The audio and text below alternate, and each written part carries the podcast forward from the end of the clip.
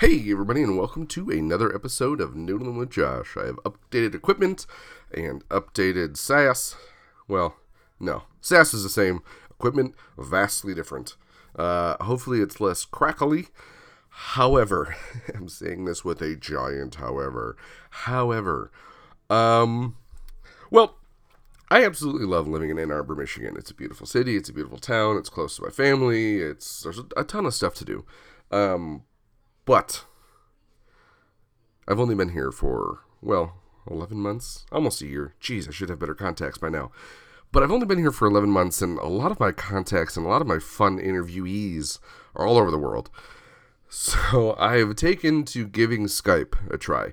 I was actually featured on a podcast called Friends in Your Ears uh, last week, episode coming out soon, where a podcaster uh, connects two podcasters to talk about podcasting. It's very meta. So if you're into that, I will keep you posted on when that episode airs. However, I, I was reminded that everything doesn't have to be done in studio. That's just a pipe dream of mine to have a beautiful, fun studio that people get to come visit. And we have a receptionist that offers them water and Red Bull. And one day, one day, one day, this is still a side project. Once this becomes my main focus, then it'll be much different. However, I gave Skype a try. I, um, I tried my best to foresee all difficulties. However, the one that just didn't click to me was that the uh, interviewee on the other side of Skype should probably have headphones on. Uh, I had an incredible guest on this week. Her name is Larissa Martin, and boy, if you don't know her now, you will very shortly. She is an incredibly talented actress, um, just a great performer. Has a one woman show, I Killed the Cow. Uh, check it out, I Killed the ikilledthecow.com. And she has a ton of other stuff going on right now. We just finished wrapping a movie where she was the main villain slash anti-hero. Uh, I'll talk about that in a future episode. I had a great time shooting uh, Love Happens, and hopefully get to work with him more on the post uh, production side. But uh, my schedule's been a little bonkers, so I haven't had quite time to focus on that. You'll hear more about that later. You'll hear more about that later. I'm getting ahead of myself. Today's episode is great. I had a brilliant time talking with Larissa. Uh, unfortunately, while we were on Skype, we had both recorded our audio. We were going to squish it together and call it a day. But Larissa didn't have headphones on. I didn't know she needed to have headphones on, and she recorded both my voice and hers. So she sounds perfect. I sound like I'm interviewing her from a tin can. Uh, I thought about doing the opposite, but hey, this episode is about her. It's for her. So I'm going to make her sound good. Y'all know what my voice sounds like, so if I'm a little tinny, it's because I fucked up. Anywho, without further ado, hit the theme. Moved out of Michigan, got a job in the city of sin. White collar boy with a beard of joy, hits record and lets you in. Gotta take a drink if you get interrupted. Don't forget that onion dip. Retweet the show so his feet can stay off the ground. Sit back and relax. Take the conversation to the max.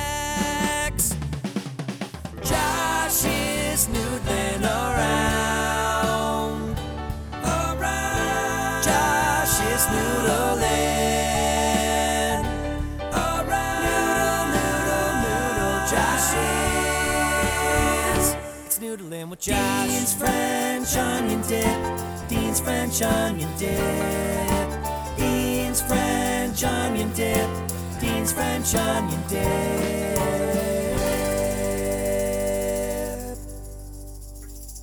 Tis clicked. Sweet. Okay. All right, and I'll trim off the beginning of this um, later. But yeah, any questions before we go into it? I'll explain the rules once we get started. But No. I kind of like the fact that I'm going into this blind. Tis more fun. I honestly, so I just did a podcast. Well, you know what? We'll save it for the podcast. I'll, I'll, I'll tell you about it later. Isn't this already the podcast? This can be. Hey, Oh. everybody, and welcome to another episode of Noodling with Josh. We started uh, before I was even ready, and that's how you know it's real. Mm-hmm. Yeah. Mm-hmm. Yes, it Yep. is. All right. the uh, the mm-hms of approval is the voice of Larissa Martin. today's guest. Thank you so much for waking up at the early crack of 10:30 a.m. for me. Mm, mm, yes, Saturday, ten thirty. Tis early. It is way too early, especially for a Saturday. Any other day, that's sleeping in, but Saturday, I'm sorry. I'm very sorry. I, li- I like it. I like being able to have something that I'm forced to wake up early, or else I would be in bed forever. I was in bed uh, way too long yesterday because I had no reason to get up except for you know life. Exactly. So I, I absolutely feel you. I'm gonna start doing like morning meetings, so I have to get out of bed. They're helpful. They they force you to just start your day, and then like fuck it, I have to start. Can I curse on this podcast? Yeah, of course. Okay, I ex- I earned that explicit rating a long time ago. Great. Fuck it. I'm just getting up now, so it's helpful. Oh, I'm glad we're doing this early. Good Good. start. Me too. Well, thank you so much, Larissa. You are the first. Um, you're the first remote podcast episode we're doing so far. Um, I love all the facial expressions for the podcast, so I appreciate that. That's more Oh, just for me. Yeah, I need to remember that. Tis not live, or it is not actually going to be seen. Just my That's, voice. that's okay. Okay. Well, I, so your first time being on Noodling with Josh, Mhm. um, you also haven't listened to it, which hurts here, but there's a lot of podcasts out there, so I, I, I, totally understand. Yes, I I did not even think because I thought of this as a total oh we're like talking to Josh Saturday morning. Okay, great. And then I the second that we started skyping, I was like, oh wait, this is an actual podcast. I should have done my research. Nah, not even a little bit. But now I'm blind, so it's also more fun that way. You're blind. What happened? No, blind. Blind. Oh, I'm okay. going into Going this into this blind. blind. I was like, whoa, a lot happened in a week. Yeah, no, All right. that'd be crazy. Also, you figured out Skype real well, blind, so good job. Yeah. No, so we only really have three rules to the podcast. And Okay. the first rule is, um, well, if we're interrupted, if your phone goes off, if someone walks into the room, if someone knocks on the studio door, um, we have to take a shot. Okay, do I need to have shots ready? Uh, nah. Okay, great. Hopefully, well, it is ten thirty in the morning, so you never really know. But I'll, I'll excuse a shot of coffee uh, Okay. to start. Great, me too. So, um, second rule: uh, if you listen to this from the beginning, you've heard it in the theme song. But uh, if the safe word or our your auto skip button, uh, if there's a question that you don't want to answer, if you don't have a good answer for, uh, is Dean's French onion dip. What? Dean's French onion dip? That's it, right there. Dean's French onion dip. Okay. So for those who've listened before, they they probably heard this excuse a few times. But really, I'm trying to use Dean's French Onion Dip enough that they uh, sponsor the podcast. but what happens- But that's kind of backfired in my face because everyone I've talked to has been super open and really understanding, and we've never used the safe word. So I don't think I'm ever going to get sponsored by Dean's French Onion Dip. oh, well then, should I use the safe word? Uh, only if you need it. Okay, great. I'll think about that. Okay. Dean's French re- onion dip. Dean's French. Oh, there wink, we go. wink. You're just gonna randomly, yeah, randomly throw it. I'll in. just randomly So- say it, but then give you a wink, and then we'll keep on going. So where are you today? Dean's French onion dip. Oh, um, shoot, that was my only question. I've never had Dean's French onion dip. Is it good? Why do you want them to sponsor you? It's really good. It's Yeah. really, really good. It's consistent.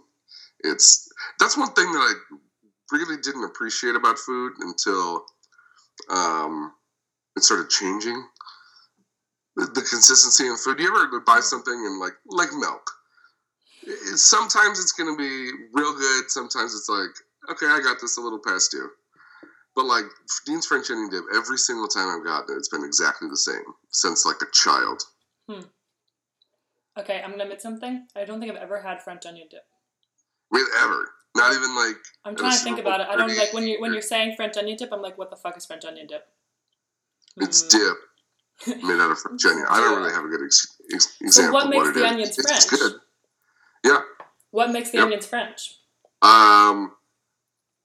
All right, I'm gonna Dean's French onion dip my own question because I don't know. Yay, we used it.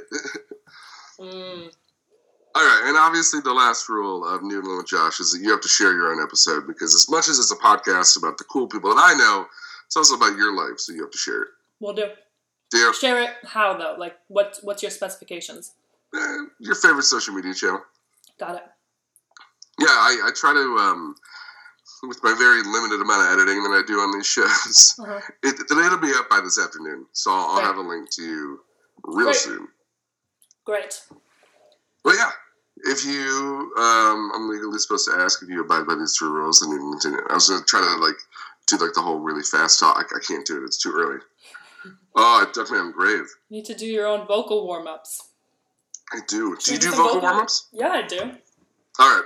Went to acting school. You can't not go to not, not know how to do vocal warm ups. All right. Let's start with vocal warm ups, and then we're gonna go immediately into acting school. Because Great. walk me through a vocal warm up. Uh, okay. that well, won't what what there's someone's oh god, so many. So, what effect do you want to your voice to have? Do you feel like your voice is sore right now? Do you feel like your voice is needs more resonance? Do you feel like your voice needs more top pitch? What do you feel is missing right now in your voice? So I feel like I have a ton of mucus stuck in the back of my throat and like right here in my nose. Okay. Is there anything I can do to clear that out? Uh, a neti pot. Oh, well, no. Shoot. yeah, that's not vocal warm ups. That's All right, you need- listeners, for the next three minutes, you're going to hear me do a neti pot. Yeah. It's just a bunch of uncomfortable gurgling. yeah, no, sorry, but that is. I mean, you could do some vocal warm-ups, but I think that's not really going to have the best effect on you. I think you need to do a nutty, or like just get in the shower and like steam. Yeah, okay. All right, we're going to move this to the shower. As the only Okay. visual person in the show, I apologize in advance. Okay. Okay. So you have a very uh, verbose, grandiose, awesome, beautiful, loud voice. Like, is this something that you do? You do vocal warm ups every like every morning, or Yeah, well, it? so went to acting school. Um, Yeah. Annette Masson, um, unfortunately, she has passed, but she was my um, voice teacher there, and Mhm. she is a badass mama jamma. Um, and yeah, so uh, I didn't always have more of a resonant, deeper voice, um, Yeah. but for uh, a long time, I was kind of compensating for it. So for the listeners at home, I'm very Yeah. tall, and so I was Very compens- tall. very tall, very tall. very how, tall. Like, I, I, how many people ask you how tall you are a day? Zero. Really? no, that's I, have to. that was yeah, I have to assume it's A it's far low. Um, yeah. My my go to joke is that when people ask me how tall I am, I say four seven on a good day. Um, so that's that's been my standard height that I tell people I am. Um, because it's constant. But anyway, point is, um, it was something that I was very self conscious with. This is arugula, by the way. I'm eating arugula. I hope that's okay. Um, Not gonna stop you. um, arugula is good for your voice too. Um, Really? 'Cause Okay. the- Sorry. yeah, Um, it'll get things going in your throat. Anyway, um, so very self conscious about my height and just being um, so much taller than everyone and so much taller than every boy that I knew, and just wanted to saw all these girls dating and that like they got that because they seemed more feminine and they got that because they seemed like they just like had this girlish quality about them and I, from the exterior, so clearly was like, oh, I'm so much more with the boys. And I also like hung out with boys. I had a brother, so I always wanted to like, Yeah. be with the Yep. boys. Anyway, um, so I overcompensated to the nth degree and pitched my. I was talking up here all the time, and I was like, "Hi, I'm Larissa. this Oh, is where I talk, boy. and this is just who I am, and I'm just up here." And it was treacherous. Um, and so then, lovely Annette Masson one day um, in acting school pulled me aside. It's like, "So I know that that's not where your voice actually sits." What's your real voice? What's your real voice? And we're going to find it. And she was so sweet to me that she spent so much extra time on me because it wasn't private lessons or anything. It was a class setting. We Yeah. we were in a BFA all together. And it was a class setting, and so she just took extra time with me and gave me private lessons for free, essentially. And we did all these crazy exercises, like walking around the room with like a chair over my head, like oh, oh, oh, and like making all these like guttural sounds, and it was crazy. But um, she had me find my voice That's and actually had me find where I actually sit. And um, yeah, forever indebted to her. Wow, that's incredible. That so okay. So it, she helped you not only get over the fact that you were a gorgeous tall woman, but it was more just like getting comfortable with yourself too. Yeah, totally. And That's wonderful. I mean, voice work is something that's always fascinating to me just because it's like so much of your personality and who you feel Yeah. you are sits in that and how much like Yeah. you identify with like just we hold so much of just like this is my voice and this is I'm not going to change it because this is how I sound and this is how I talk and this is what I hold into me like without naming names I know there was one girl in a class above me who had a very distinct voice that worked very much against her character and she, Oh no. she Okay. just would not change it due to the fact that oh that's an interruption Ah. phone call Hmm. No. Wow. That's that's a well recorded interruption. Totally up to you if you want to take a shot this early. I'm taking a shot, I'm have- taking a shot of coffee Eh, well, I'll take two shots of Fireball for the both of us. You're at whoa! Oh God! It's 11 a.m. Oh, it's not even. oh no! Yeah, that may I- happen more often because I'm in I'm in a home. I'm staying at my friend's home in Jersey before I can um, move into my new place on Monday in New York, and so they have a landline, like a real landline. What? I know, because they're family friends. So they're older.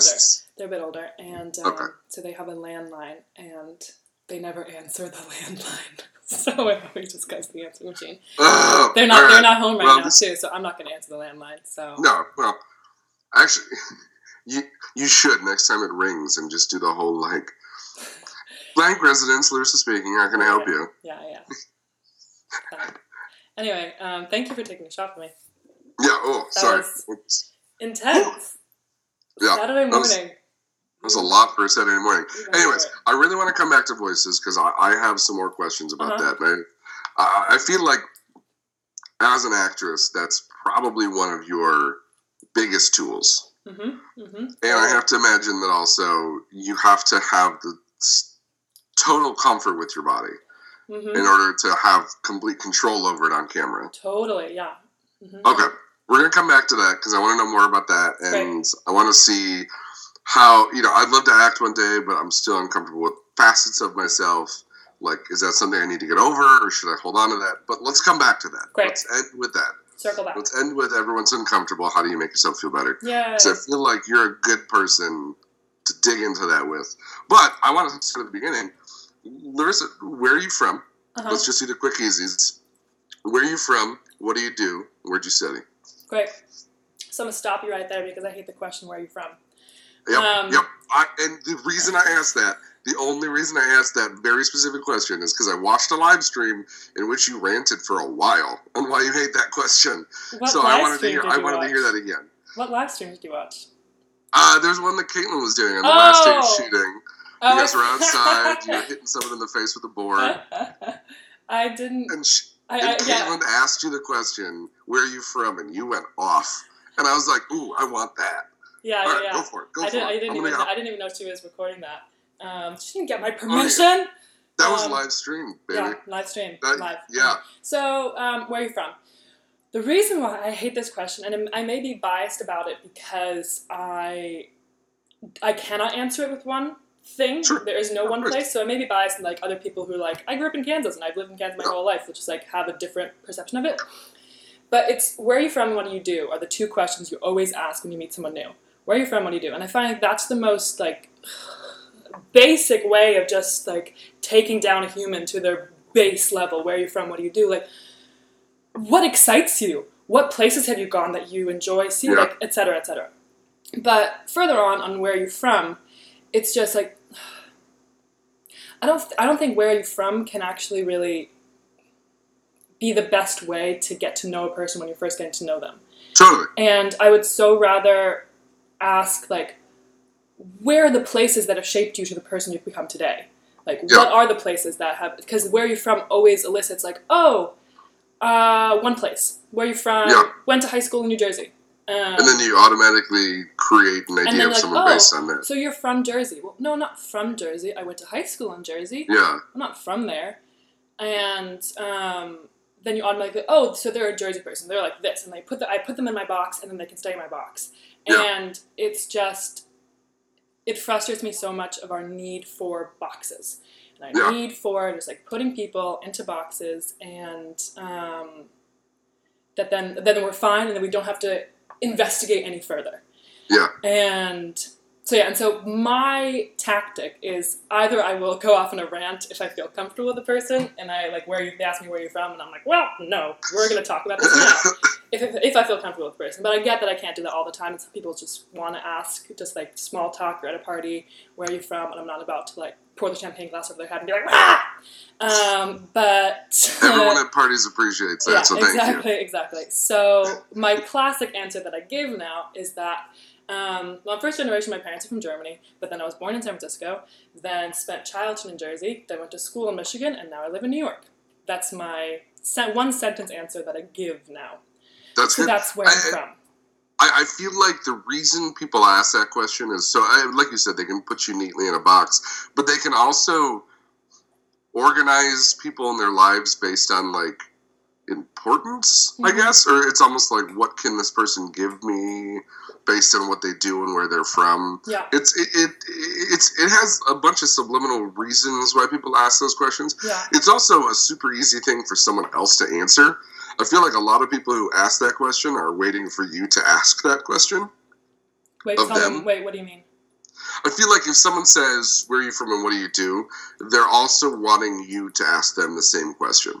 Okay. I feel like it's a safe answer because you can't really mess it up. Mm-hmm. So people don't mind asking it knowing that they're going to be asked that in return, or they're trying to show something off. Mm-hmm. So, like, if someone asks me, like, where am I from, what do I do? I'll give them a super short one liner, like, uh, born in Michigan, raised in Vegas, and I'm a publicist. Uh-huh. And then I let, I ask them, and then they undoubtedly always have a much longer answer. Uh-huh. Anyways, that, that, that- that's my experience. I, I totally get where you're coming from, Yeah, no, but it's I- I think such a. I, I agree, but I also think that it's just we've been trained to these are the questions that we just ask, and there's just like on route we just kind of like do it, and we don't stop to think about like what is a question that I could ask that's still simple, that still isn't gonna like dive deep into like what happened to your childhood, but like could still just let allow me to get to know this person on more less of a small talk level. Because where we I'm We shouldn't from, just start there. what We shouldn't start. We just shouldn't start all conversations with childhood trauma, and then you know. we'll have a lot of cathartic moments at parties if we went there. Yeah, I mean that's where I like to go. So, Yeah. um, Hi, my name is Josh, and I would like to know your saddest moment.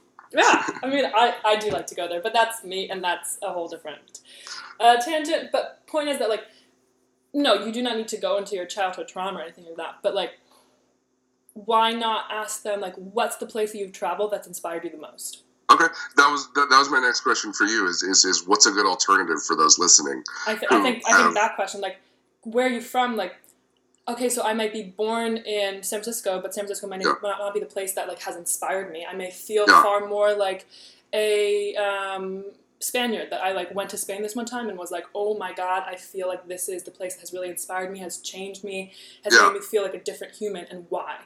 Just the culture, the blah blah blah, whatever it is about it. And so I think like that's what I'm curious about when I get to know people, not where are you from, where were you forced to come into this world and you were forced to go to school too because you had parents who were doing that or you were in some kind of system that was doing that, whatever it is. Yeah. But oh, then one time I I was living in Kansas, but then I went over to Nebraska and boy, Nebraska felt great. Okay, all right. So tell me about more. Yeah. So then, what what places inspired you the most? Mm, Berlin, Germany. Yeah. Um, You said you said your parents are from Germany. they are from Hamburg, Germany. Very cool. Um, recently, Wasta, South Dakota. really? I mean, it's beautiful and it's an open area, so Yeah. I feel like literally you have to find yourself because no one else is there. Yeah. Uh, recently, Wasta, South Dakota. Um, New York. Yeah. And. I've only ever done New York on like a flurry of travel. I Uh-huh. never actually went a week and just did local stuff. And I feel like if I did that, it would totally change my opinion on New York. Yeah. I don't have a high opinion right now. Yeah. Okay. Um, I take back Wasta. Wasta was fun, but it was. That's more of a creative answer. I'll leave it at Berlin and New York. Okay. I, I mean, still, it's Berlin and New York. Those are both incredible. So, all right, let's let's get to that second horrible question that you love so much. What do you do? I don't hate this one so much. Um, what I do, I'm an actor. Yeah. Um, and a badass actor. actor, writer, and now also becoming more of a theater educator. hmm And um, my one woman show that tours that uses humor and metaphor to talk about sexual assault. Yeah, they uh, um uh, sex fluencer. Mm-hmm. Uh, Am I saying that right? Sex You are. fluencer. Sexfluencer. Mm-hmm. I love that. I love that. I love that. We're going to talk about that in a second. But um, what what got you into acting? What like was it from day one as a child, or was it? Yeah, well, I have a very boring story about it. I was literally fourth grade. Yeah. Um, was put into a production of Pocahontas. Oh. Played grandmother Willow as a what am I that age? Eleven year old, ten year old. Um, What was it? Because you were tall. probably, probably. That's why they made you the tree. that, that could be the tree. Yeah, probably that's what it was. Um, and then ever since then, I've just been doing it. Oh, I love it. yeah. My my first was Prince Charming. My my And what show is Prince Charming? Prince Charming, I feel like is uh, I was Prince Charming. Uh, Cinderella. Yeah, Prince Charming's kind of in all of them. Oh. But uh, Cinderella. Mm. It was my the kids I grew up with and our parents put on a little play. Yeah, so that that totally got me into acting. But And how old were I mean, then? since then, oh boy, uh, probably second or third grade. Okay. Like young enough to not get the whole like, oh, I get to kiss a cute girl. So Uh-huh. I'm, I'm assuming that's like third or fourth grade. Okay. Solid. No, same age. So so since then, it's just been nonstop, all the way through college, or, and that's what you studied, or Yeah. Um, I know. Yeah, it's a very again boring story that there was no like light bulb moment. It was really just. I, mean, I guess there was a light bulb moment, but I was ten. It was fucking. Oh wow, this is fun. I like this. And then just getting more and more into it, and um, I do have a funny story associated with Pocahontas, though. Um, so again, German parents, Yep. um, and so very um, the stereotypes are somewhat true. What you have in your head of German parents are true. Of them being very stringent and very this must done this and organized and on time and blah blah blah. yeah, yeah, yeah. Um, yeah. especially for my dad more, but um, I didn't know that I had those in my head until you said that. Because Yeah. I was just like, oh yeah, Germans. Oh wait, what? Everyone has, Okay, I do know that those stereotypes. stereotype. But everyone has those stereotypes for a lot of people, and like stereotypes are the worst, but they also are s- they're based in somewhat kind of reality. Um, If if an intense Asian mom is a tiger mom, what's an intense Asian or what's an intense German parent? uh, I don't think there's a word for it. Just Okay. German. It's just how they are. All right, yeah, no, there it is. Just German. um, yeah, it.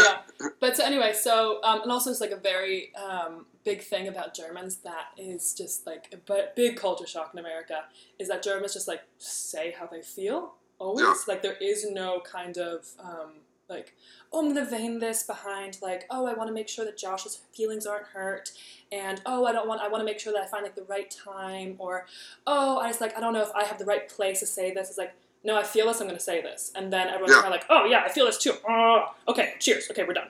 And like, that's just like how it goes. But anyway, so Pocahontas, right, fourth grader. And like, I was not good. I'm a fourth grader. I'm grandmother Wither, like, ha la la la la la la la la. I don't even know what the song is. But point is, not good. And my mom sits me down in the car afterwards and she's like, so yeah, um, you're not good. You might want to try think about singing lessons. Wow. Okay. Well, and I was like, thanks, mom. I was like, ooh, I guess I will. But then the thing that I've loved about that is that ever since, like, she will tell me when I'm not good, and she will tell me when I'm good, and I know that's the truth, Yeah, you know. And that's got to she- be helpful to have parents that don't pull the punches, so you know she- she exactly was- where to. exactly Yeah. both of them too. Like they were never the people, and they were never the stage parents, and so that's the thing that has really been cool about this. That I've always wanted to do this, and I found this when I was in fourth grade, and I was like, "This is amazing. This is what I love." Is that I never had parents who were like, "Okay, we'll book her singing lessons, and then we'll book her dance classes, and then she'll go to this like um, fun little mixer of all the other teens who are trying to go into college for acting, like etc. cetera, et cetera." Um, they're like, no, we're gonna sit at home, and if you want to do that, like, go out and do it, Do it. have fun, Yeah. and so like figure out a way how to do it, like, great. And so they were always like, okay, you're not good. You might want to think about singing lessons. Go figure out how to get singing lessons. And I was like, Yeah. okay, I will. Got it. Okay, ah, singing lessons.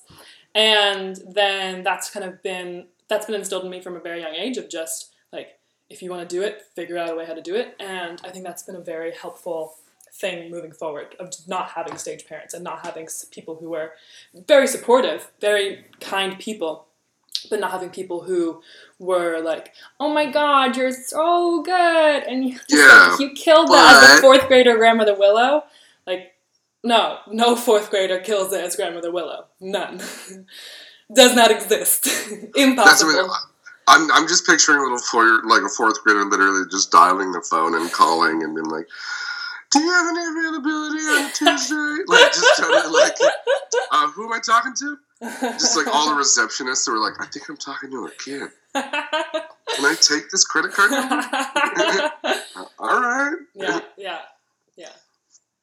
I mean, I think So I, at I any definitely I, I forget now exactly how I booked. I guess I did have to go through my parents eventually because yeah, I did not have a credit card fourth grade, but um, I forget how it then came about because I found my voice teacher for a long time, Betsy Haley, who's amazing, and um, I guess I must have like been to like okay mom i want to do this and then because like i don't know i didn't know how to use the internet at that point did i In fourth grade, no, it probably No. wasn't a very good internet. Yeah, and so like I don't know how then I actually found Betsy Haley, but then somehow I was like, I want to do this. Let's find Betsy Haley, and then I guess my mom must have helped me then because obviously like she must have paid for it. Yeah. I didn't. I didn't have money as a fourth grader. I was gonna say that. That's. I mean, you're an ambitious person, but that would have been that would have been a stretch. I was like, I got savings. I got a four hundred one k. Mm. No one. Yeah. No one else is playing the stocks as a fourth grader. What'd you say? No one else is playing the stocks as a fourth grader. Wait, what? I don't get this. It was a horrible joke. Just Okay. let it go. Okay. Please don't make me repeat it. I will not. I will I'm. I'm, I'm already embarrassed. I don't want to repeat. No, I'm I'm, just gonna kidding. eat my So-. Was there? I. You've eaten a small rabbit's worth. Oh, I eat bags of arugula. I- I'm. I'm gonna buy a bag of arugula next time and just cold hand it into my mouth it's good. next time just to It's try re- it. okay, so arugula is the best green there is because first of all, it has so much flavor, just as it is, Yeah. and it's so good for you. It's just so good for your vocal health because it's ac- activating so much stuff inside of you. I feel like uh, big kale and big lettuce are gonna come after you if you're hmm spouting off the good stuff about arugula. Well, those are good too, but I can't eat those raw. No, no, nobody can. Yeah, And if anyone says they arugula, are, arugula, mm, all day, every day. Get me a bag of it, and I'm just gonna munch on it like chips. It's great. All right, I'm gonna try it. I will let everyone else know how it is. Uh-huh. Take that back. I'm not gonna do it. It doesn't sound great. It's just I'm just watching you eat little leafy greens. So, was there ever a point? Was there ever a point in which you were just like, you know what, maybe I don't want to be an actor, or has it always been since fourth grade? Like, yeah, this is it. Um, I know I'm asking. That was a very polite way to say. Have you ever doubted yourself, and if so, why? No, I know. I know But- exactly what you were asking, that's why I'm thinking. I mean, doubted myself. Of course, I've doubted myself. But, Sure. Um. I, the, I, I guess the reason why I asked this, the Uh-huh. reason why I asked this is because any type of um, art, Mhm. re- really any type of art, any type of content creation, if we're going to go that big, mhm, it, it, it has a certain level of risk in which you're going to create some content. mhm, People are either going to love it or they're going to hate it, and then you're going to have to take that information and then move forward. And whether you're making a podcast, whether you're trying to paint, whether you're an actor, actress, whether you're, you know, trying to make music, mhm. there's always that like fear moment where it's like you're stepping over the line and you're putting stuff out there and then it's like that moment of terror that like pauses a lot of people from even starting sometimes. Uh-huh, They're mhm. just like, what if I'm bad? What if this doesn't work and what if no one likes it? I have to Mhm. imagine that at least from someone who, I mean, podcasting is nowhere near acting. I can edit and I can turn off at any point.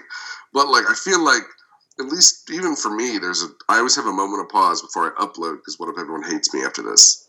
Like, and I feel like as an actor, you have to go through that like daily. Yes. So how do you fight that? How do you fight that? Like doing it more.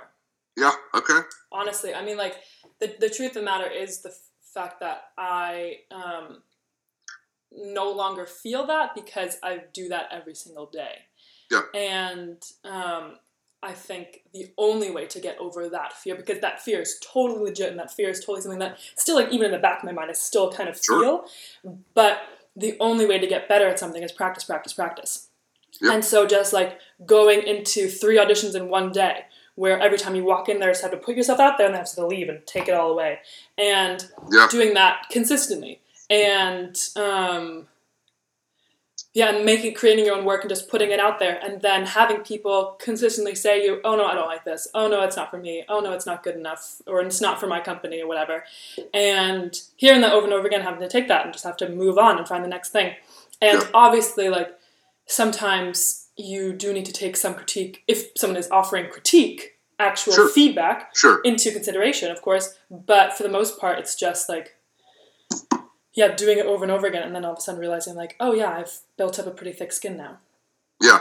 I think it's just practice. Do you still have memories of like your your best or your worst audition, Mm, or is that something that like you take it, you absorb the feeling, and you just forget it? mm.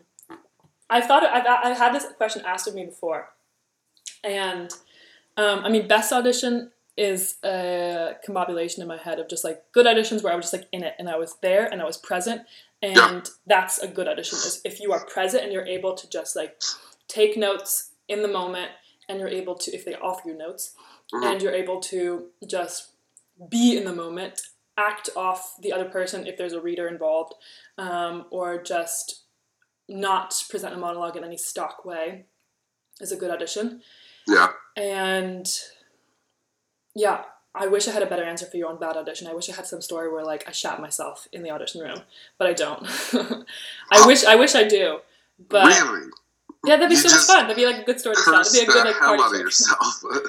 No, like I feel like no, whatever. If I, if that happens, then I'll like make a joke of it, and then it'll be a great audition because then they'll love me because they're like, oh yeah, she's so real. Like, oh wait, this is the first time it happened. That's amazing. What's yeah. been the dumbest piece of advice you've gotten from an audition? Advice? Because I have to imagine you have a lot of people there who, who obviously know what they're talking about, and they've seen hundreds of other you know actors that day. But like, what's like the piece of advice where you've been like, no, Mm, uh, like advice in the room. yeah, sure, or or after, where someone's been like, I wish you were shorter, and you're just like, well, can't fix that. Bye. Yeah, I mean, I guess that like I've had I've had that told to me before. Um, but but to be very honest, I don't really have. I, I could spew something out right now of like, oh yeah, someone has told me I wish you were shorter. I'm like, yeah, sure, that has happened, but I don't really recall that because to be if it's unhelpful advice, I take it and I put it out. And it's Yeah, just yeah, not even in it's my gone. brain, and it's not even like an active place in my brain because I think like the biggest part of having have doing this and doing this consistently is like when you hear that bad advice, being like, mm-hmm, yeah, Yeah. I agree with Yep. you, uh huh, totally, and just letting it wash over you and just go out the other way. Yeah. Because if, Oh, if you if I'm storing that bad advice, and if right now I could tell you like, oh yeah, this time someone told me I was too tall, and this time Yeah. someone told me I was too I had too much of a deep voice, and then this time someone told me I had too much of a high voice, and then this time so if I like had those things, just spew them out to you right now, like on November 11th in 2017, like Yeah, I wouldn't. That's I, I could not. unhelpful. I could not keep on doing this if I if I could Yeah. say that to you right now. And I think if anyone has that in their brain and they have that like actively in their brain, the front part of the brain, thinking about like, oh yeah, on November 11th, and then on November 13th, and then on Yeah. November 14th, like you need to work on yourself before you can keep on going in this industry because that's going to happen all the time. That happens every day. But I Oh, don't. yeah. I don't actively store that anymore because I would good. I, I feel like that's a healthy crazy. I would be crazy if I actively store Yeah. that. Yeah. Oh, oh, okay, all right. So good. I'm glad you're healthy. I'm glad you're letting the Arugula. positive stick. That's it. It's a it's, it's arugula. Okay, God damn it, arugula's, it's arugula's gonna sponsor you instead of the what's the thing French onion dip?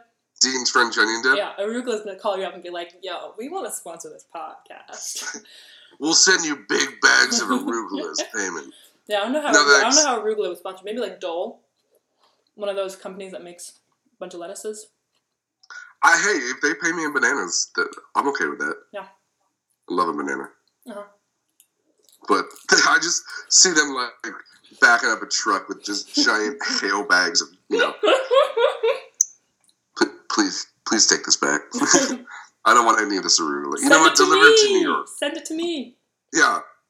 I have a six foot tall rabbit who would really, really like this Yep. giant truck Yep. of arugula. Yep. Yep. Yep.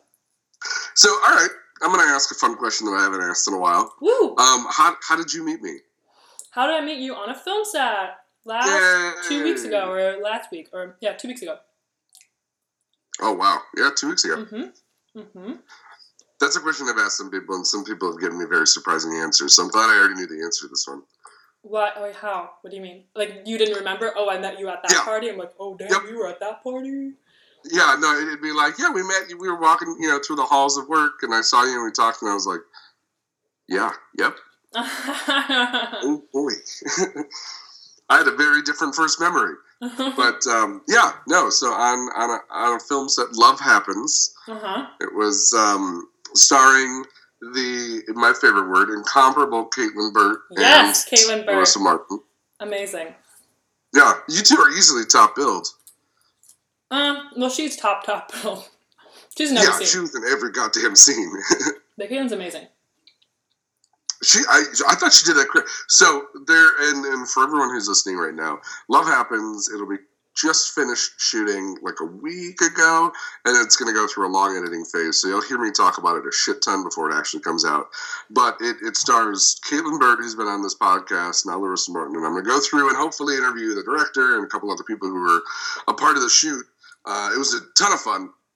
But um, I, I just want really quick to paint this picture, and I'll probably use it as the image for your podcast episode, if that's okay. Okay. but I, I grabbed this shot of, uh, without giving too much away, because the movie's going to be worth seeing. Um, it's a rom horror, not a rom com, a rom horror. Yeah, Yeah. Yeah. Yeah. is that how you Mhm. describe it? Okay, I good. So um, there's this moment where our um, heroine and our anti-hero are beating people up together, and there's just shot of this alley of them coming down, and Larissa has a Oh, giant two by four, and Caitlin has this hockey stick, and I just grabbed it at the perfect moment where like Larissa's in this giant like superhero like pose, like "Don't fuck with me," and Caitlin is terrified, hiding behind the hockey. It's just it's one of these shots that like as soon as I grabbed it, I was like, "Oh, this is something itself." So like, Well, question though. I, may- I may not understand podcast logic, but why did you have to uh, not really describe the picture if they've already seen it, if they've clicked on this podcast and they're listening at this point? didn't think about that. So the picture that says the cover for this episode that But if you look down at your phone or if, if you're listening to this podcast, the photo at that you've seen to click on on this, the one that I'm just describing to you, that photo, it's a great photo. Just look at it. I don't know why I took so much time to describe. It was, you know what? I was describing it for me. I like Yeah, that I think photo that's what so it really much. was. I think it was. and it was such like a random good photo. I wasn't even like I just I grabbed it and I looked at my phone and I was like, oh shit, Hmm. that's real good. Hmm. Hmm. God damn it. this is why I shouldn't do a 10:30 podcast followed by an 11 a.m. shot. Hmm. Um, Yeah, seriously. I mean, two fireball shots. I just got coffee. And arugula. Sponsor us, Yeah. arugula. Noon with Josh. Now, unfortunately, sponsored by Arugula. Unfortunately, fortunately. What would I do with a truck full of arugula? Send it to Larissa or eat it and have a great life.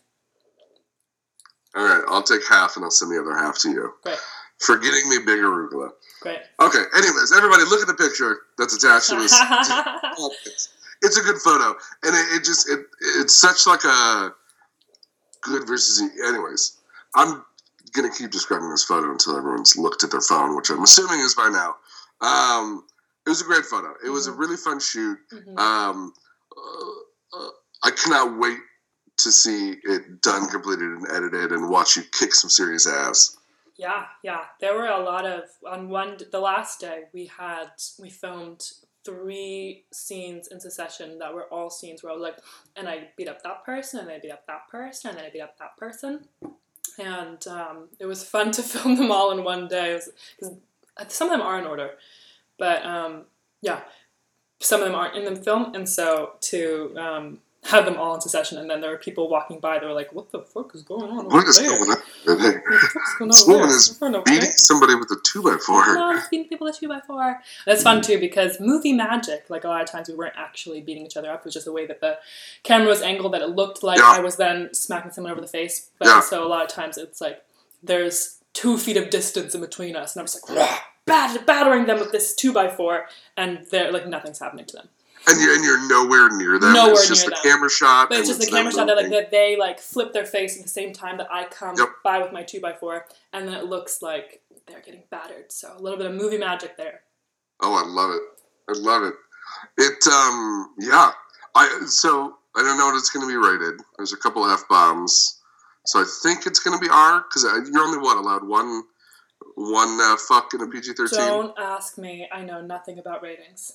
So I think it's going to be R for strong language and murder and murder. Yeah. and just cold blooded murder. Mm-hmm. Mm-hmm. It was fun though. So for to kind of set the scene because I don't have a picture of this to kind of set the scene of like what it was like shooting Love Happens. It was very it was very bootstrapped.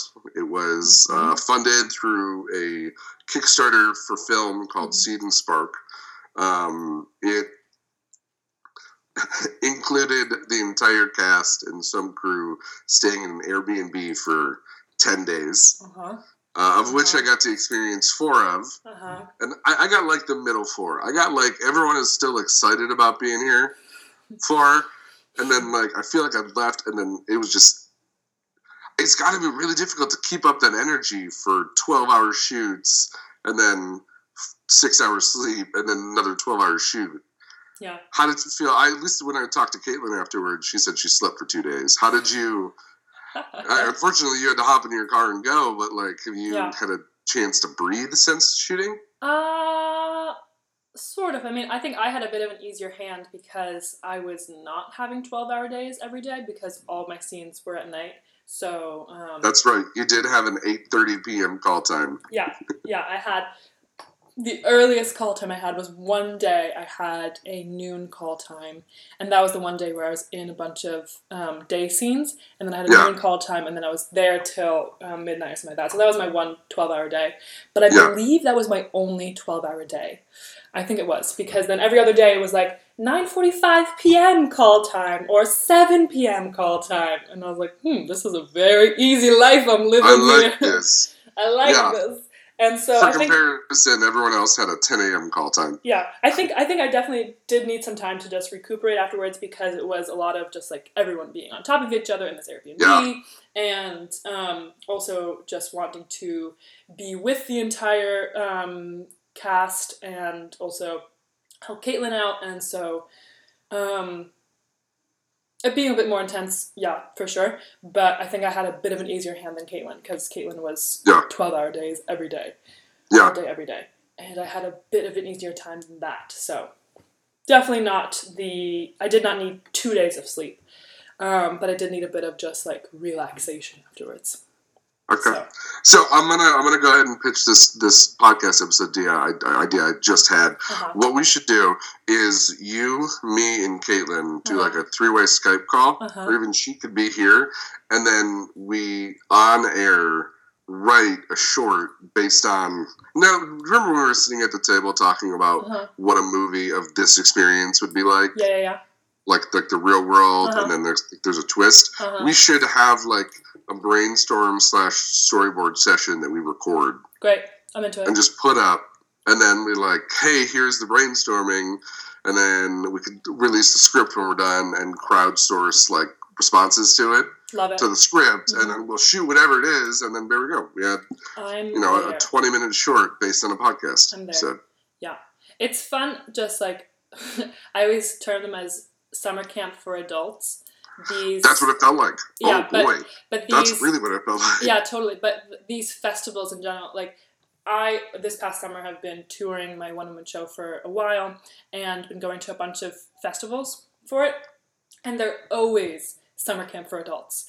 And it's just so crazy how I much how much summer camp is just something that feeling of summer camp like oh my god we're best friends and we're so close for two weeks and then. And then goodbye. uh-huh. um, it's something that oh no it's so innate in us that we like that that we have this really close community and a given community i think that's one of the big Yeah. things that like community is one of the hardest things to foster in life and um, having a community just like handed to you that Yeah. here you go here's this one house that's already set that you all can live in and here are 10 people that like hopefully you'll get along with and you'll just be here for a little bit and then if you start getting frustrated with them whoosh, you can go away They're gone. but yeah but i think it's just it's, i think it really comes down to the fact that community is such an innate need as humans Oh, it's, yeah. it's so really difficult as an adult to foster real community that like when you are then like the last time you really have it is then in college then in college it's kind of Yeah. Given to you Yeah. um, but then also i think for me specifically i had a really intense community feeling in college because we were in this bfa program where you're Yeah. within your community and these are your friends here's your Yeah. little group and you can branch out from that but then you already have your set community and because you're acting with them, you're working you're, with you're them. in every single class every single day with them those other 18 people Yeah. so um, yeah and then when you leave that you um, actually fostering community is so hard so when you're given a summer camp for adult setting it's it feels so magical because you think oh my god finally i have this community again that i didn't have to do any work for i didn't have to remember This- to yeah. like, schedule the book club and schedule the party and schedule Yep. the gathering and sch- like all this crap so That's a really good point. It really was. It, it was, yeah, summer camp for adults because we were staying up till two, three in the morning, like talking and drinking, and just Drinking. hanging out Uh-huh. and having some really deep conversations for people that you've known for 24, 48 hours. uh-huh, And it's like, uh-huh. yeah, no, no, Yeah. it's fun. It felt good. Yeah, but yeah, it's really it, that's a big thing. It felt good. It's this really cra- craving that we all want. This feeling of oh yeah, I have my group and I'm set with my group and I have Yeah. I have this camaraderie surrounding me. Great.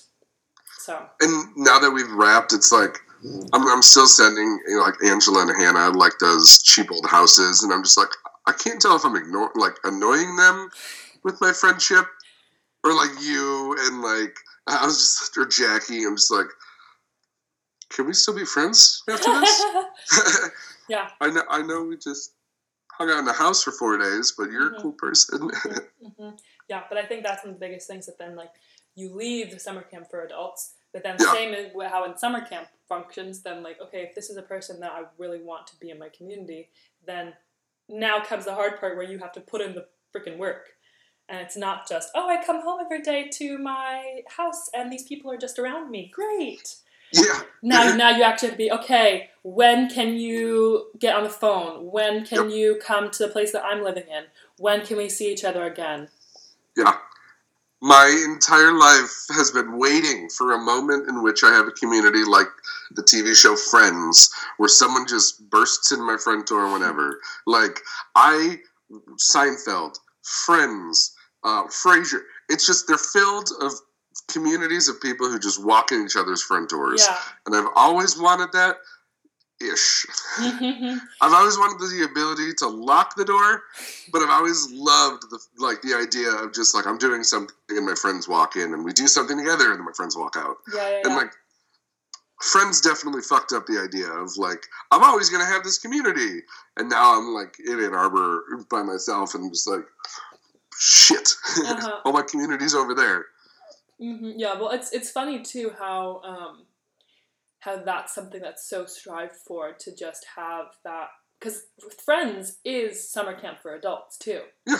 You know Yeah. the fact that it just happened to be that they got two apartments in the same building right across from each other in New York City.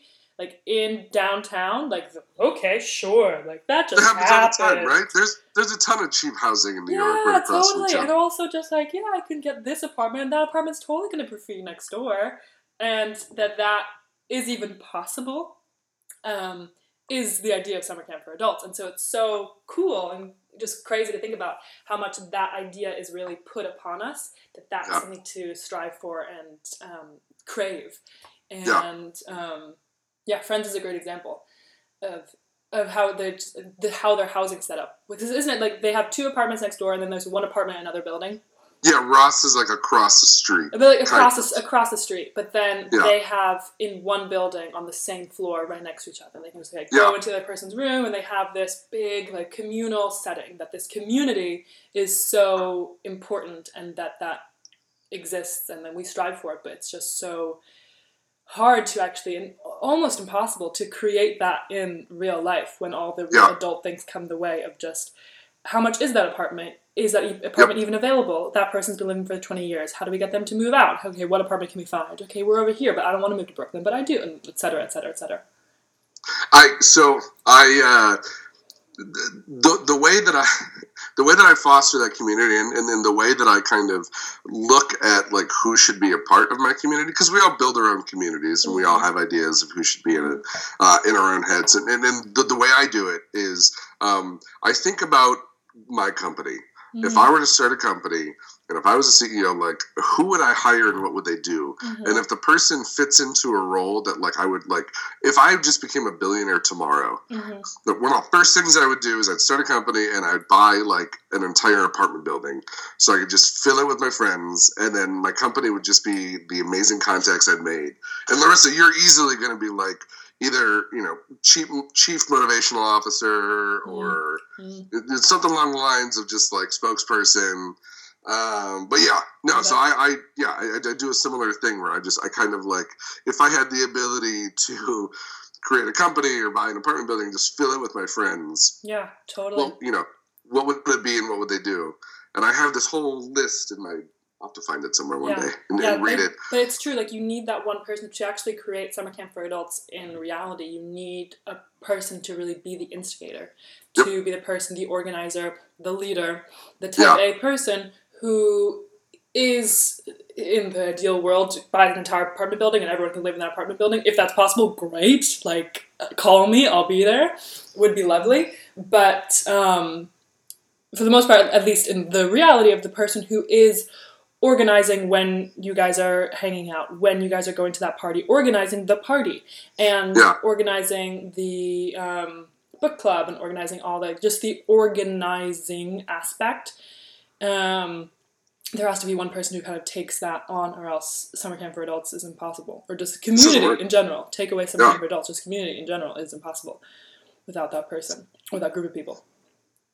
All right, I will, um, give me, you know, I'll, I'll Max Bialystock some sugar mamas and some Mm-hmm. sugar daddies and I'll get us a giant pocketbook so we can buy an apartment Great, complex and just fill it with awesome people. love it, love it. Yeah. Let's do it. So let, let's jump back a little bit to your one woman show. Mhm. Is that still going on? It is. Mhm. Tell me about it. Where can people find you? Do all the shameless plugs at the beginning. Great. So ikilledthecow.com or I killed the cow on all social media Instagram, Twitter, Facebook. Boom. I killed the cow. I killed the cow. Yes. hmm Um, so it's a one woman show that uses humor and metaphor to talk about sexual assault. And um, it started about three years ago of um, just writing about it and wanting to r- talk about sexual assault and working Sure. through my, working through my own assault and Sure. um, how to just create more dialogue around it. And I found Yeah. that anytime I brought it up, people kind of like went backwards and were a little bit Sure. like short of breath and didn't know how didn't know how Yeah. to react or how to talk about it. And so okay, first problem, just get people comfortable in talking about it. Um, so I started writing the show, and then I brought it to a running mentor of mine, and Mhm. then I brought it to a director friend of mine who has been directing the piece from its inception, and um, did it uh, a few times now, and then in each iteration, performed it a few times, and in each iteration, um, edited it along the way, and really tried Yeah. to build the audience's perceptions into it as well. And then recently, or in 2018, beginning of 2018, um, my director and I realized that this piece was most successful in more of an educational setting. That Okay, perf- yeah. performing it for audiences in a traditional theater setting was, for lack of a better word, pointless because Yeah. the people who volunteer, who elect to go to a show about sexual assault, more times than not are the people who agree that sexual assault should be talked about more, who feel already Sure. comfortable talking about sexual assault. Someone who does not Sure. feel comfortable talking about sexual assault, for the most part, is not going to elect to go to a show. Won't opt into. Yeah, yeah, assault, uh, and will not like voluntarily buy a ticket to go to the show. Um, so we then in 2018 have been um, reformatting it to really work for more the educational setting. And then over the summer, we went on tour with it to a bunch of theater festivals to get contacts and connections in more of different areas that are not New York and different areas that we Sure. do not have connections in. Um, because again, New York is just more of that um, liberal progressive area for the most Yeah. part. And therefore, a lot of people there, New York, we're still working on getting people um, in the New York area, but we also are very interested in the vast majority of the US. So, Yeah. so we took the show on tour and um, performed in theater festivals to get those connections in different cities and different areas. And um, our next gig is mid January in Sarasota, Florida. Oh wow. Okay. Um, and so, yeah, we've been um, working on it and really trying to create a dialogue around sexual assault more. So, yeah. that's Oh, that's incredible. I killed a, I killed the cow. hmm Dot com. hmm And and I, I have to imagine that you have kind of a double hurdle in for those who have been victims of sexual assault. It's sometimes difficult for them to go and listen to others, and then Mhm. for those who haven't, or uh, or on like the others, I, I feel yeah, I feel like how how do you use humor to break down a topic that is so um, personal Mhm. and universal and like for lack of a better word touchy yeah, like is it something where you just kind of lean into it at the beginning and you're just like hey this is gonna be uncomfortable suck it up or like what's the what's the best approach from your point of view foremost connection. And so the show is entirely based off of um, breaking the fourth wall and entirely being there with every single audience member. And if an audience member is clearly giving vibes that they are like, oh, I don't want to look at you, oh, I don't want to actually be in this, sure, then kind of pass over them.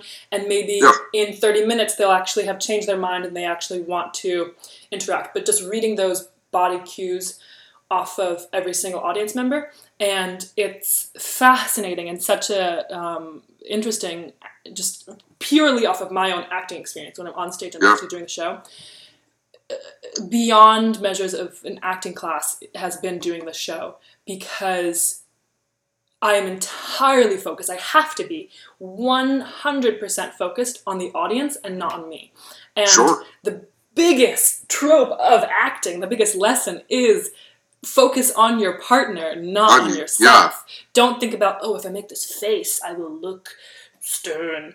Um, no, just focus on your partner that you want to express this stern opinion to them, and then you'll naturally look stern if Sure. that's your goal.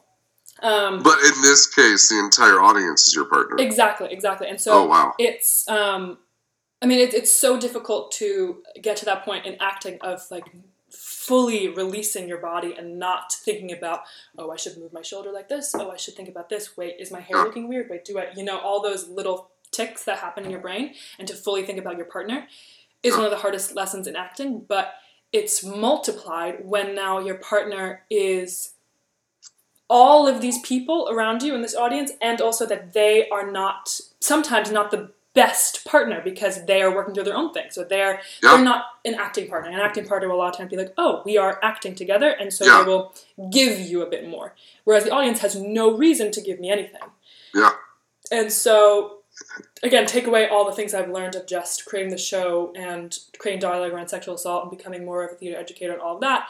As an actor, it is has been instrumental because I have been forced to fully focus on every single audience member and not just glance over a few people and kind of glance over the heads. Like a lot of times, if you go to stand-up shows, you know how they're like reacting to the audience and they Yeah.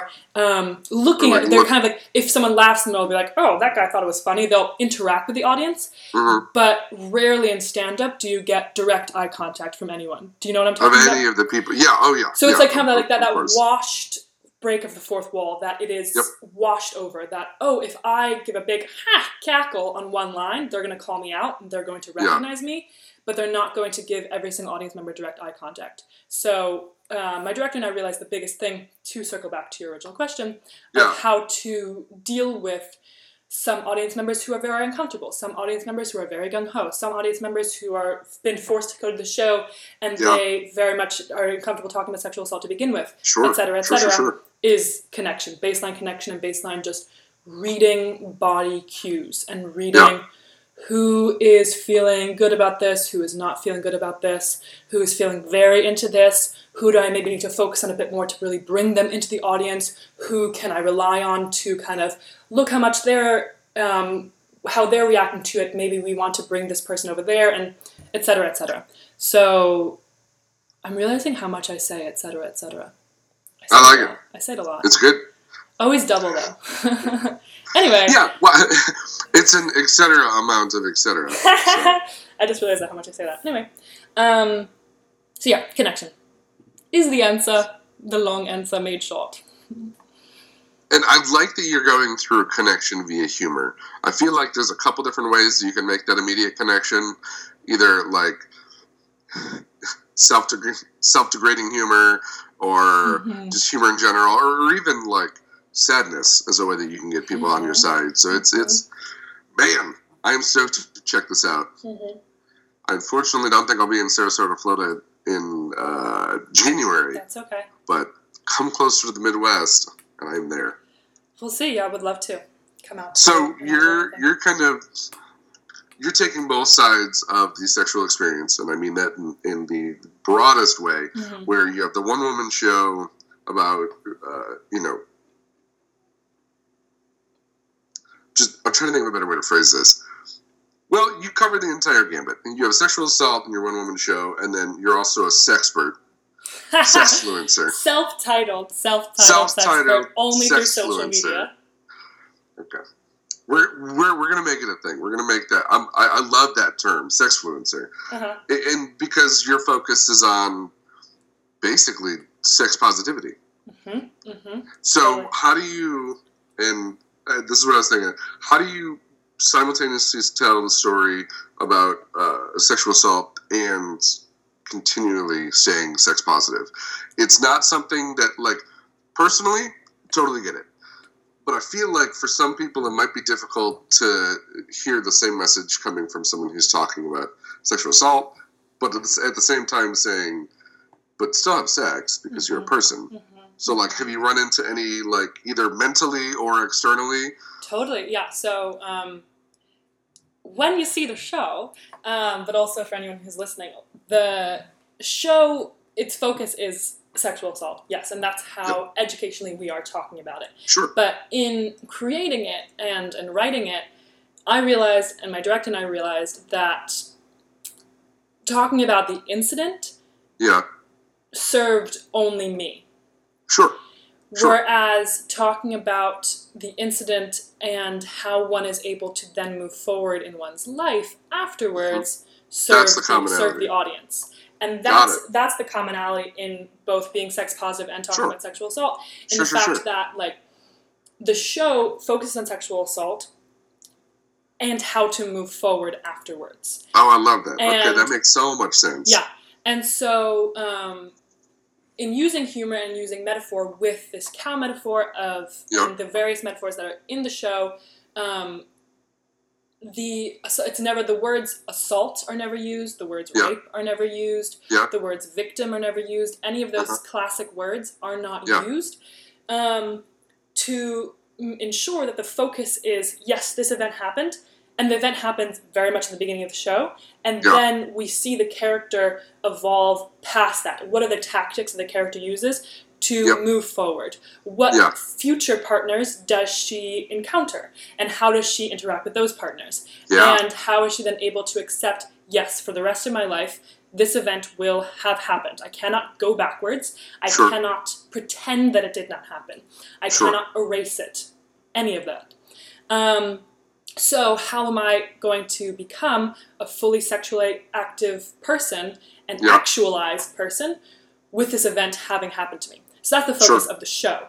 And for that reason, um, being sex positive on social media mainly, and this is something that has been very recent. It's really been since the tour started this summer, where I've Yeah. been very much involved, even more so with I Killed the Cow, and specifically this educational tour of realizing that, um, and saying this so often over and over again, that the focus of the show is about moving forward with Yeah. sexual assault having happened to you.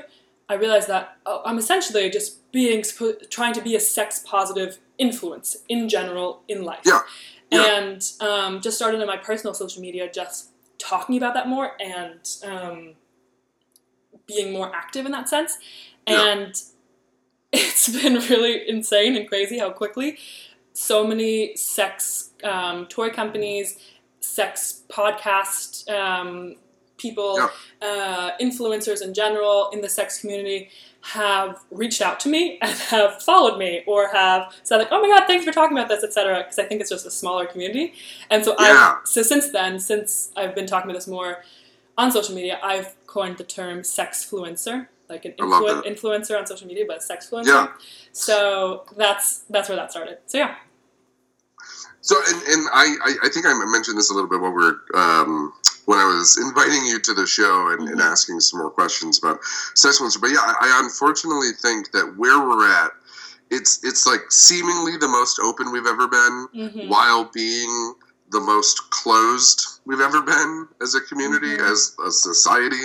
Speaking specifically about you know the the U.S. right now, Mhm. but it, it's it's funny that it's funny that a sexfluencer is such a breath of fresh air when we were have supposed to have gone and come so far from being like the closeted like i'm ashamed of my sex like Mhm. it, it feels like there's a little bit of both happening in the world right now and uh, you said that the sex influencer community is small do you see it Mhm. growing or do you see it shrinking based on just I know it's new to you, but just from where, from your personal point of view, are we getting better as a community, as a whole, as a society, Can we are we can we circle can we circle back to this question and can I ask you a question on what you just said? Totally, yeah, go for it. So, the U.S., how the U.S. functions in sexuality. Yes, I find it fascinating, um, and I, I find it very humbling to think Yeah. about the U.S. versus the world. And yeah. I, I, I get that we are um, in a very interesting spot politically right now and all of that. But nonetheless, with my German heritage, and I'll speak only for Germany, we are miles ahead of where a lot of other countries are talking Oh, about yeah. sex. And Yeah. my favorite example that I love to give in in the German language, there is no word for straight. The word is normal. for, uh, for wait, what? hmm So the word, so now um, German um, youth, for lack of a better word, have um, coined the word hetero, so heterosexual, just in German Yeah. accent, hetero, they'll say. But it's Denglish, German English, Deutsch English. Yeah. It is a word that they have taken from the English language and used because they realized we don't have a word. So gay is schwul, that's a word that exists, a word Yeah. that exists in the language. Gay is that, that's the word. Um, but for the longest time, the word straight just did not exist. And there was no one who came up with it. It was like normal. That's who you are. And so, like, when I think about that, and um, when I think about where that is, where Germany is right now, like, the U.S. may seem like we're in a very tough spot, but I I think about that a lot. As humbling as it is, that still in America, for the most part, you can walk around with your partner and be okay. Yeah, Whatever sure. sex they are. And Yeah. there may be parts of the US that are a bit harder, but nonetheless, that is okay. And Yeah. you can have a bit more pride. Yep. And um, obviously, there are parts of the US that are harder, but um, as far as talking about sex, we are or talking about just issues in general that are m- maybe considered a bit more taboo. We are still further along than a lot of other people. So Really? I think okay, about- I think about that a lot. That, I like to put that, I like to put that out there as just like a humbling thing Yeah. to think about. And that's super good to hear because obviously I'm only speaking from an American point of view, having Mhm. only had an American point of view. Mhm. And I, I, I guess it's just really quick as an aside when we say sex fluencer, when we say talking about sex, I, I at no point just mean this activity of having sex. I mean Totally. everything that goes with it. I mean sexual assault. I mean having conversations about gender. I mean Yeah. having conversation about sexuality. It, it feels like. I guess that's just my hope, overweighing like the reality of just. I wish we were so much further than Yeah. where we are right Mhm. now. Mhm. Mhm. But Yeah. I, that's a very good point that I, I should compare it to the rest of the world. Yeah, yeah. Another example that I love to think about. So, um, I was living in Berlin for a bit, working on a show there, and that's when I kind of got to know Berlin, Germany, as a base that has really influenced me as a human. And the show, Yeah. I was, show I was working on there was Next to Normal. Do you know the musical? Mm-mm. Okay, so Next to Normal is a musical, an American musical that was written by Americans. That is, uh, long story short, about mental illness Okay. and it is about it's very open with mental illness it's about a um, family the mother of which is going through um, um, a few bouts of mental, mental illness and is dealing with medication is dealing with therapists and is dealing with um, forgetting the death of her son etc etc Sure. i just said it again um, but I'm anyway not- so I'm gonna start making a count. We're yeah, at start four so count. far. maybe we'll make like a shot count like anytime larissa says etc etc No. shot No, I've been really excited that no one's interrupted us. That took way too big of a fireball shot.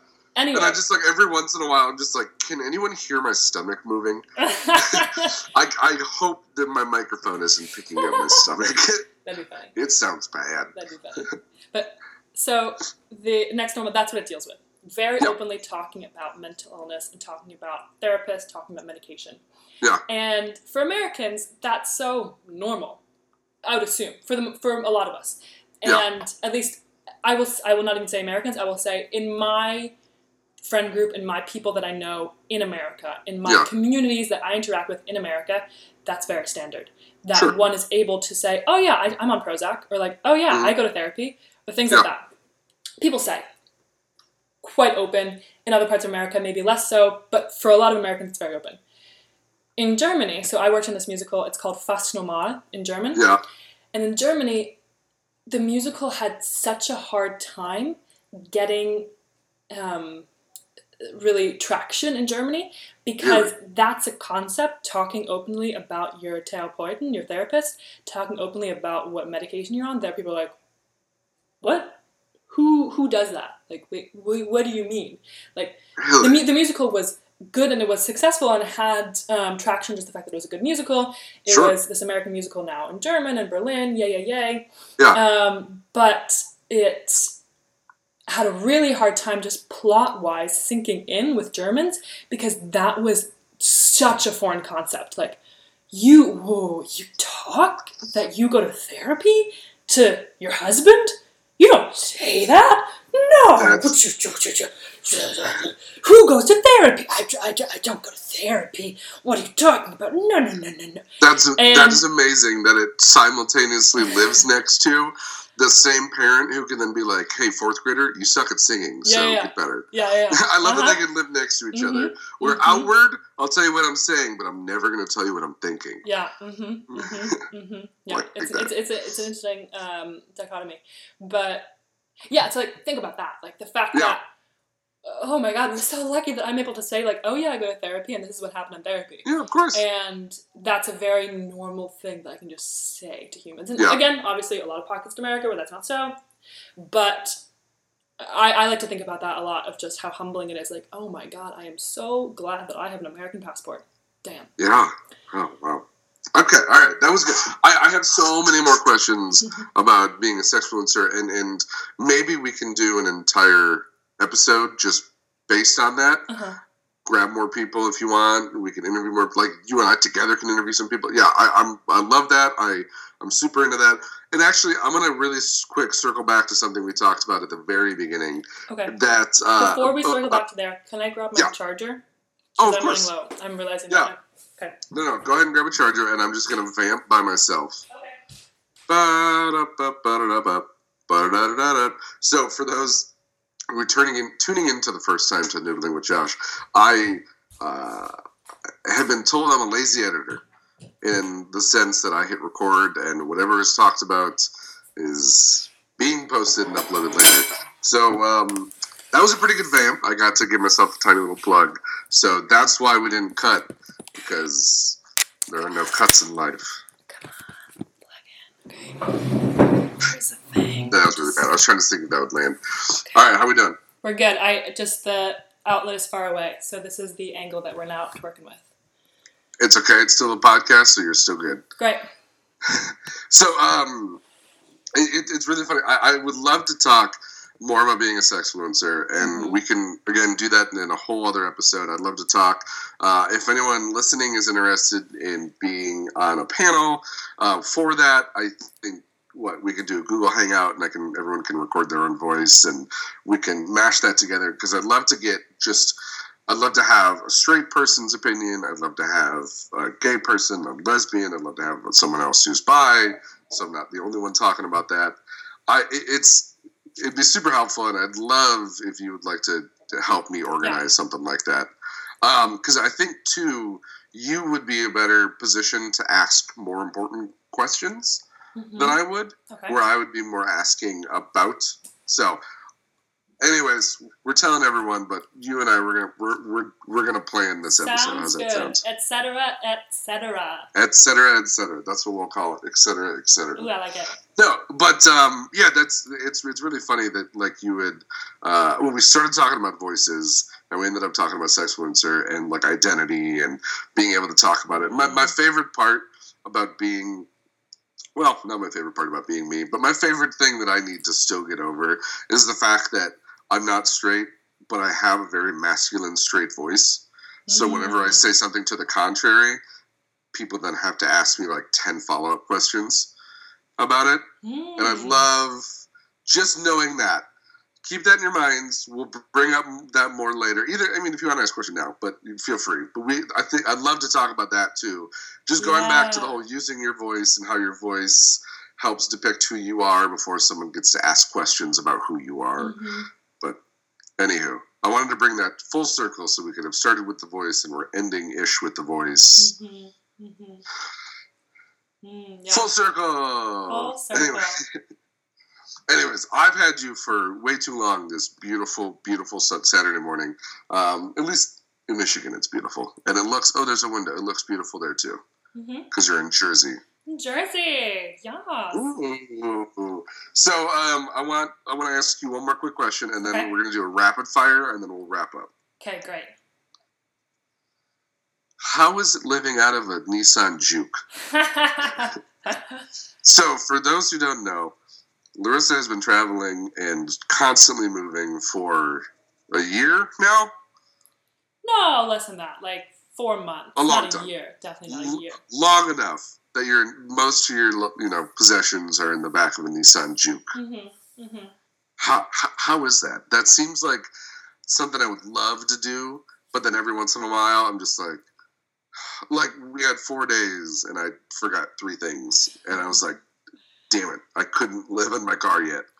Easy enough because I will clarify, not all of my possessions are in the back of a Nissan Juke. No, yeah, sorry, the the ones that you travel with, you the know. ones I travel with, and so yeah, I um, I think the easiest thing is just again having community, having kind of um, a community to fall back on is extremely important when it comes to that because I'm very lucky that I even have that, or else it would not be possible that I like, Sure, have sure. a place where I can store um, all of my furniture that I would normally have in a apartment, or um, that I can store all the things that I do not normally need, etc., etc. So.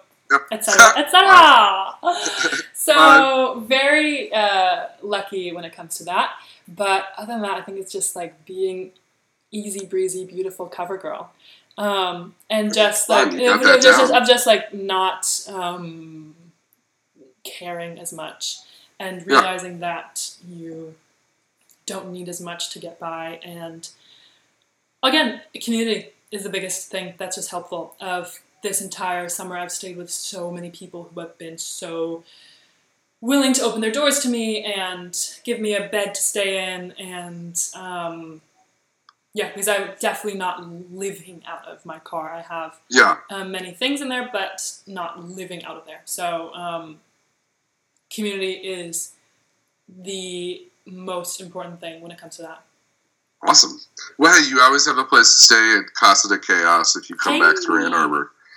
Um, all right, so let's finish this off. I have some Mhm. rapid fire questions for you. Great. Just real quick, first response. Don't think too hard. First thing comes to my head. Uh, yeah, first thing that comes to your head. Okay. And uh, I don't have too many. I I just did a couple. okay. But let's do let's do some easy ones. Favorite movie? 2001: A Space Odyssey. Wow. All right. Deep pull. Favorite TV show? The OA. Really? This first thing came to my head. Okay. All right. Uh, favorite play? Favorite play, the two character play, Tennessee Williams. Okay. Favorite musical? Favorite musical. Next to normal. That's the only one that came to my All right. head. All right. Hey, rapid fire. You're doing good. Okay. Uh, let, let's stick with the acting vein. Favorite film actor or actress? Marion Cotillard. Hell yeah. All right. Favorite stage actor or actress? They're the same, not stage actor or actress. I'll say Allison Janney, but she's also a film actress. I, you primarily actor. yeah, Okay. All right. Good answer. Good. Very good answer. Um, would you rather play the villain or the anti-hero? Villain. Okay. Uh, favorite superpower? Oh, What's the thing I came up with? Oh, what's the thing I came up with the other day? Uh, uh, the um, always being able to understand the people. Um, Oh yeah, the- yeah. Um, understanding. yeah. being Yes. able to get where people are that sounds horrible but being able to interact with the person and understand where their emotions are coming from their reasonings for why they're doing the things they're doing so like a Professor X level psychic power. yes yes Perfect. Okay. All right. Favorite mode of transportation? walking What's your spirit animal? A dinosaur Really? What type of dinosaur?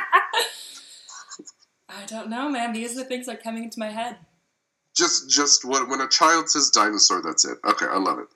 All right. These last three are for you specifically. great Would you be a face or a heel? i would be a heel Oh, always. What's your uh, what's your WWE walkout song? oh god i did not think of this um What song personifies you and you'd want to hear it every day? What song personifies me and I want to hear it every day? Um, um, Is that an original? Because I like that. nothing is coming into my brain hole. Um, what's a song? What is music? Fleetwood Mac? Something by Fleetwood Mac, sure. All right, let's do Chains by Fleetwood Mac. Let's just go ahead and say. Great. There we go. And then what's your wrestler name? Larissa, So, Larissa really fucking quick. Martin. Larissa fucking Mar- I love it. Yeah. All right. Boom. Just just uh, LFM. yeah. What's that it. stand for? Don't worry about it. Don't We're not in the it. attitude area. We can't talk Don't about it. worry And- about it. Of course, the wrestling questions. We had a very awesome long conversation about how wrestlers are just Broadway for the masses. hmm And one day, you're going to see Larissa walk out on and just throw a beat down. I don't know. Yeah, it's, it's, it's, yeah, it's an interesting world that I um, thank you for introducing it to me and also just getting more into it. But um, it's a world that is fascinating. I, I And- do you have access to Hulu? No. I will give you my login Okay. purely, purely because I would love for you just to watch just one full episode of Raw or SmackDown and just like see the amount of theatricality goes into it. Yeah. And it, how, I mean, it's obviously they're incredible athletes because fake or not, it still looks awesome. Mhm. But yeah, I really think you would appreciate, like, you'd be the one who at the end of it, you'd have notes. You know, we could do, we could, they could do this better if blank, blank, and blank. yeah, yeah, yeah. So I'm, I'm also on, I'm on the application trail. I'm looking for the next job thing, and I put in an application at WWE. So if I end up do going that way, and we, you know, I get to meet the writers' room, I'm bringing you in. Great. Larissa has a ton of good ideas. Let's see if we can work some of these in. Yeah, we're playing Fleetwood Mac while she's walking out as a heel. Okay, that doesn't make any sense. Well, I mean, Fleetwood Mac as a whole is a heel. If you really think about it, they all hated each other. yeah, yes. I don't know why Fleetwood Mac came in my head. I was listening to it a lot on the road. On the Oh. road. What was that? Um, Amber Moon. What was that Amber song? Um, Oh, the- oh, um, the way you feel your love, the way you feel your love, the way you feel your love. Uh, mm-mm, do you remember? 25 nope, that's a totally different song. I don't think that's it. Maybe that's No, my heel song. Um, anyways, you you you have a good music taste, so I, I feel like you could do better than Fleetwood Mac. I feel like that too. Well, the thing is, though, also in rapid fire, I find it fascinating what comes out of my brain hole in rapid fire because yeah, I, I don't have oh um high on your love, Amber Mark. Yep. High on your love. Um, just because I don't. I'm so not the person who ever has. This is this is my favorite movie of all time. This Yeah. will always be my favorite movie. This is my Yeah. favorite song of all time. Like I've never. I've never actively think about those questions, nor do I ever want to, because it's always evolving. I, Oh, I don't. I don't think I'll Totally. ever have just like, oh yeah, this is my favorite actress, and I will always love, love, love Marion Cotillard and Allison Janney. Like, yeah. so many other people are wonderful too, and so yeah, so it's always funny what comes into my head when people ask me these rapid fire questions because it's always different. I and what's funny too that I've noticed is whenever I've been on other podcasts and I, have also been interviewed by other people, when they ask me these questions, I always kind of cater my answer depending on who I'm talking to. I don't Oh, think I I've actually could do ever sat down. I wish I could control my brain like that. No, it's just whatever comes out. Yeah, I don't think I've ever sat down and figured out what my favorite movie is, but I know what my favorite movie is depending on who asked. So, anywho, I, I will say right now, I did not cater my answers to you. There was just my brain said 2001: Space Odyssey, and that just came out. I need to So- go watch that again. It's been a minute. it's gonna get stuck in my head.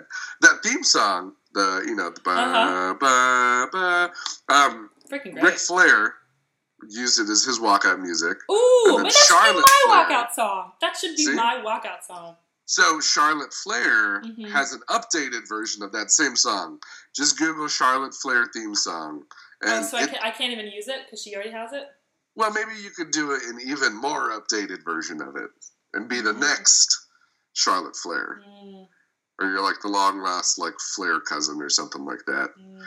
Larissa Flair. That actually looks. Wow, that sounds good. Larissa Flair. Larissa Flair. Fucking love it. Okay, this Done. is it. Done, Done. and right. done. Charlotte, we found your long lost sister. We're gonna make this happen. Yeah. She's also, uh, you know, a tall, beautiful Amazonian of a woman, so it fits perfectly. Perfect. Okay, we're sisters now. Love it. Done, done, done, done. All right, well, hey, we've come to the end of the show. I really appreciate you spending an hour and a half with me on this wonderful Saturday morning. I, outside of IKilledTheCow.com, plug Mm-hmm. yourself. Go to town. IKilledTheCow.com, LarissaMartin.com, Larissa Martin on all social media, I Killed the Cow on all social media. That is me. Sweet. Awesome. Um, what can I plug on my own? Uh, the next thing I'm working on is Massachusetts. If anyone's in Massachusetts, in really? You in Massachusetts? And after January, after I'm in Sarasota with I Killed a Cow, in February, March, I'm doing a show in Massachusetts, unrelated to I Killed a Cow, a show that I got booked on. It's called Boeing Boeing. Um, it's at the Majestic Theater in Massachusetts, and um, I'll be there February and March. If anyone's there, Springfield, Massachusetts, I will be there. Come see the Sweet. show. Yeah. Hey, that's not too far for Caitlin and I. We'll hop in the car. Great, We'll do a road episode on the way down, and then great, done. great. S- See you there. save us some tickets. We'll do. Sweet. Well, thank you so much, Liz, for coming on, and you've been awesome. Yay! Seriously. You too. Thank you. And thank you, audience, for sticking through that episode where I royally screwed up the audio. And by that, I mean I really just forgot to tell Larissa to put in headphones. But hey, now I know what to do next time. So please stay tuned. More episodes coming very shortly. If you have anyone who you think should be on the show, if you would like to be on the show, hit me up all the social at Josh the Weaver or at Noodling with Josh on Twitter or Facebook.com slash Noodlin. Yeah, I snagged it. What? Anywho, thank you so much for tuning in to another episode of Noodling with Josh. I will talk to you guys soon. Hit that end of the episode theme. Josh is noodling around. Around. Josh is noodling. Around. Noodle, noodle, noodle. Josh is. It's noodling with Josh. Dean's French onion dip. Dean's French onion dip. French onion dip. Dean's French onion dip.